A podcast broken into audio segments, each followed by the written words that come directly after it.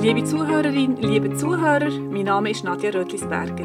Ich bin eidgenössisch diplomierte Naturheilpraktikerin und in diesem Podcast möchte ich auf die Möglichkeiten des Heilungsverlaufs eingehen. Viele Menschen sind sich manchmal nicht sicher, ob ein altes oder neues Beschwerdebild, das auftaucht während der Behandlung, ein gutes oder schlechtes Zeichen ist. Die nachfolgenden Beispiele sind frei erfunden. Häufig passiert unter einer Behandlung Folgendes. Du gehst in eine Behandlung wegen deiner Rückenschmerzen. Die werden zwar nach der zweiten und dritten Behandlung deutlich weniger, dafür kommen plötzlich Kopfschmerzen. Die gleichen Kopfschmerzen bist aber vor zehn Jahren losgeworden. Ist das jetzt ein gutes oder ein schlechtes Zeichen? Ein anderes Beispiel. Du gehst wegen deiner Verdauungsbeschwerden in eine Behandlung. Die Verdauung scheint zwar besser zu funktionieren, aber jetzt auf einmal hast du furchtbar schrecklich, schreckliche Haut mit Pickel und mit Tesser. Ist es jetzt gut oder schlecht?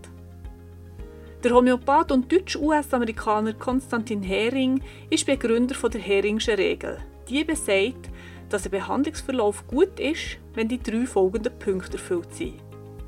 Erstens, wenn die Beschwerden von innen nach außen transportiert werden. In unserem Beispiel vom ehemaligen schlechten Verdauungssystem zu einer besseren Verdauung, aber jetzt schlechter Haut, das ist ein gutes Zeichen.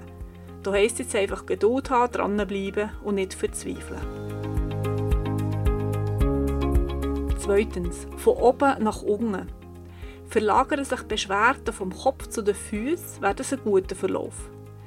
Wenn du jedoch zu deinem Therapeut gehst wegen deiner Knöchschmerzen und auf einmal tut die Hüfte weh, und die Hüfte hat dir bis jetzt noch nie weh wäre das ein ungünstiger Verlauf. Drittens. In umgekehrter Reihenfolge des Auftretens. In unserem Beispiel treten Kopfschmerzen auf bei der Behandlung vom Rücken. Es ist ein guter Verlauf, sofern der Kunde die gleichen Kopfschmerzen eben schon mal hatte. Würde hingegen Kopfschmerzen auftreten, die der Kunde noch nie hatte, wäre das ungünstig. Und die vierte Regel ist nicht vom Hering, wird aber in der Heilkunde als sehr wichtig betrachtet. Der Heilungsverlauf erfolgt von einem wichtigen zu einem unwichtigen Organ. Beispielsweise, wenn jemand ein Magenproblem hatte, der Magen ist jetzt gut und plötzlich kommen Wärze an den Füßen, ist es ein gutes Zeichen, weil der Magen ist ein viel wichtigeres Organ als die Haut. Außerdem gilt es zu sagen, dass es immer wieder Heilungskrisen gibt.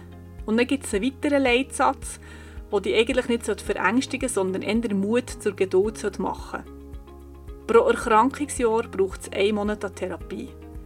Wenn du also schon 20 Jahre lang unter Migräne leidest, kann es gut und gern bis zu 20 Monate dauern, bis du komplett beschwerdefrei vor Migräne bist. Keine Angst, ich mache aber mein Bestes, dass es nicht so lange dauert, aber es geht darum, dass lang andauernde Krankheiten wirklich auch längere Behandlungsdauern erfordern. Das heisst ja nicht, dass ein Patient während 20 Monaten jede Woche in die Behandlung muss gehen muss. Es zeigt einfach, dass er oder sie hartnäckig dranbleiben darf. In diesem Sinne wünsche ich dir viel Mut zur Geduld und ich hoffe, du hast etwas von diesem Podcast lernen Viel Grüße und merci vielmals, deine Nadja Rödlisberger, www nadjarödlisberger.ch